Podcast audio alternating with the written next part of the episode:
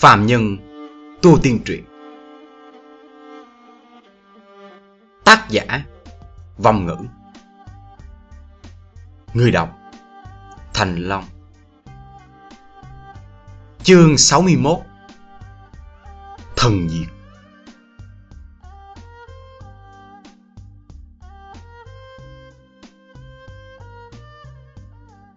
Thần của Dư Tử Đồng bị ép vào trong góc hẹp giống như một con ruồi mất một cánh, bay loạn lên.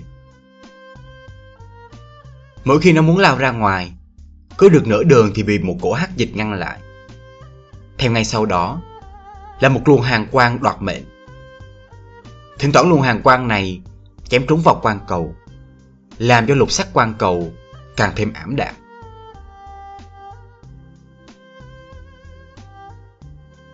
Hắn trong lòng tuyệt vọng, Lời kiếm của đối phương tuy chém trúng, Là nguyên thần hắn suy yếu không ít.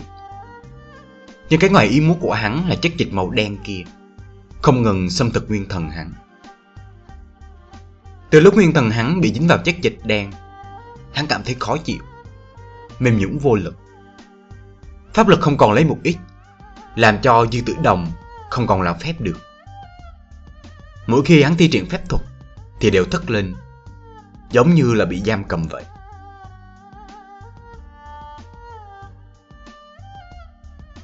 Người cuối cùng là vì cái gì mà giết ta? Vì cái gì?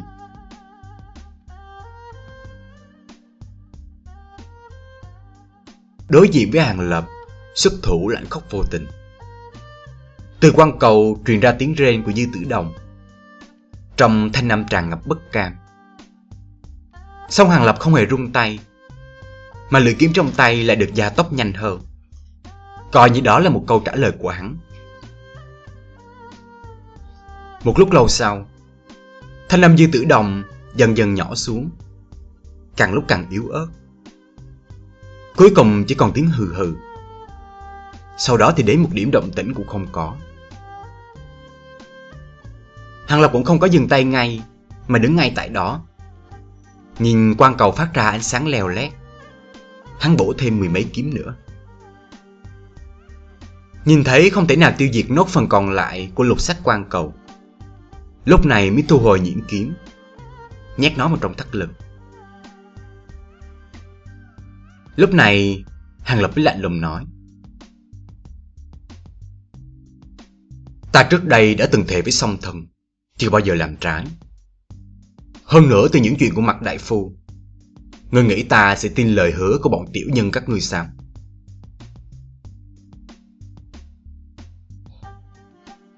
Dùng ánh mắt lạnh lùng Nhìn phần nguyên thần chỉ còn lại của Dư Tử Đồng.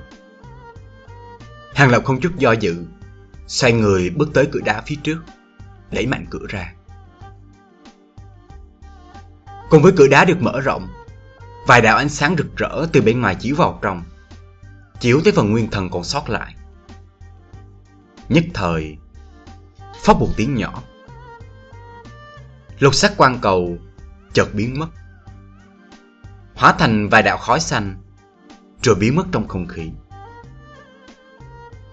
Cứ như vậy, dấu vết duy nhất của Dư Tử Đồng lưu lại trên thế gian này đã bị Hàng Lập thanh trừ sạch sẽ.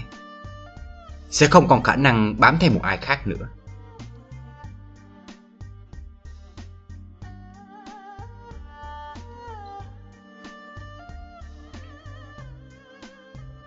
Là nói tại sao Hàng Lập biết nguyên thần sợ ánh sáng cũng do mặt lệ phu vừa tiến vào trong phòng, Liền tắt hết ánh sáng.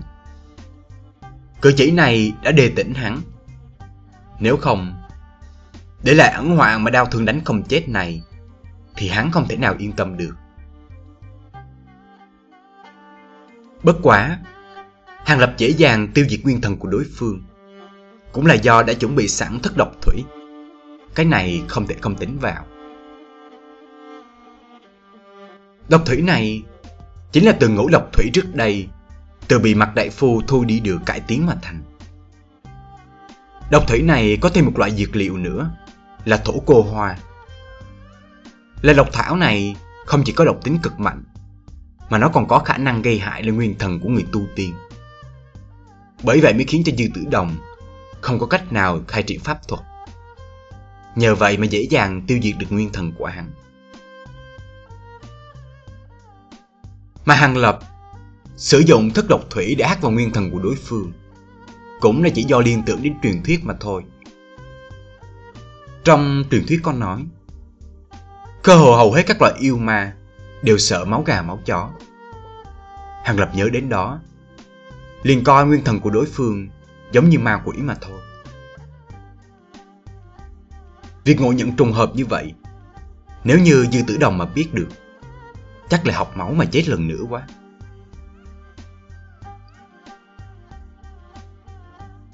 Hàng Lập tự nhiên là không biết sự trùng hợp này.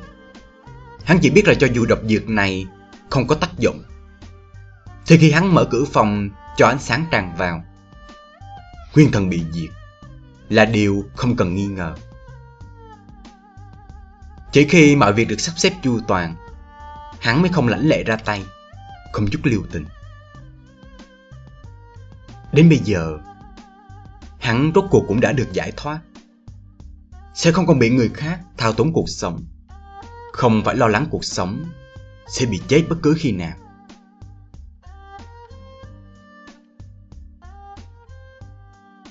Hàng Lập chậm rãi quay lại giữ phòng, lặng lặng nghi người đứng trong chốc lát. Đột nhiên hắn nhảy dựng lên Miệng hét to lên vài tiếng Phát tiết cảm giác vui sướng Lúc này hắn mới quay lại được bản tính nam hài tuổi 16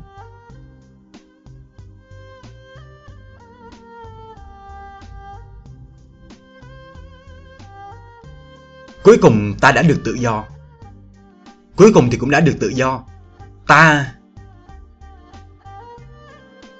Thanh âm hàng lập khựng lại giống như bị một đao cắt đứt. Sự vui sướng đột nhiên biến mất. Một thân ảnh thật lớn đứng không xa cửa đá lọt vào tầm mắt hắn. Đúng là tên cửa hán Thiết Nô. Ánh mắt Hàng Lập bỗng nhiên trở nên khó coi. Vừa nhìn thấy thân ảnh đó, Hàng Lập đột nhiên cảm thấy bả vai đau đau. Hắn đã phạm phải một sai lầm lớn, là quên mất sự tồn tại của người này. Quên mất từ dư tử đồng Mà dò hỏi ra lai lịch Và nhược điểm của tên cự hán Bất quá để làm cho Hàng Lập an tâm một chút chính là Tên cự hán này Hình như đối với mọi việc phát sinh trong thạch phòng Đều không có hứng thú. Hắn vẫn ngoan ngoãn đứng gác ngoài cửa đá.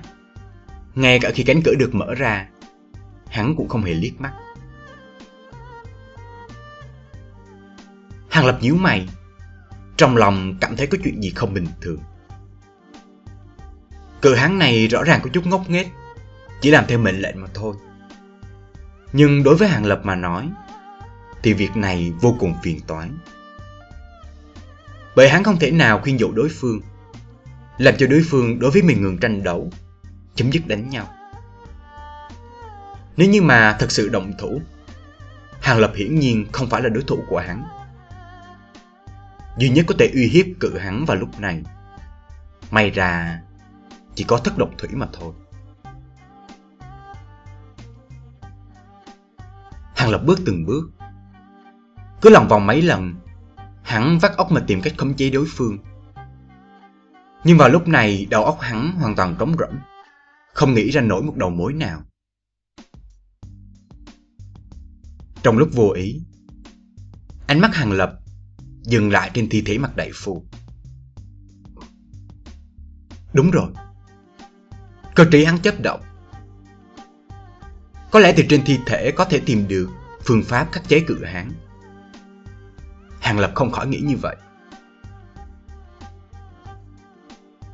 Hắn quay đầu nhìn ra cửa. Cự hán vẫn đứng ở đó. Không một chút có dấu hiệu mỏi mệt. Nhìn thấy vậy, Hàng Lập mới an tâm một chút Hắn tiến lên vài bước, Tới trước thi thể mặt đại phu Không ngần ngại vươn tay ra, Bắt đầu lục lọi trên thi thể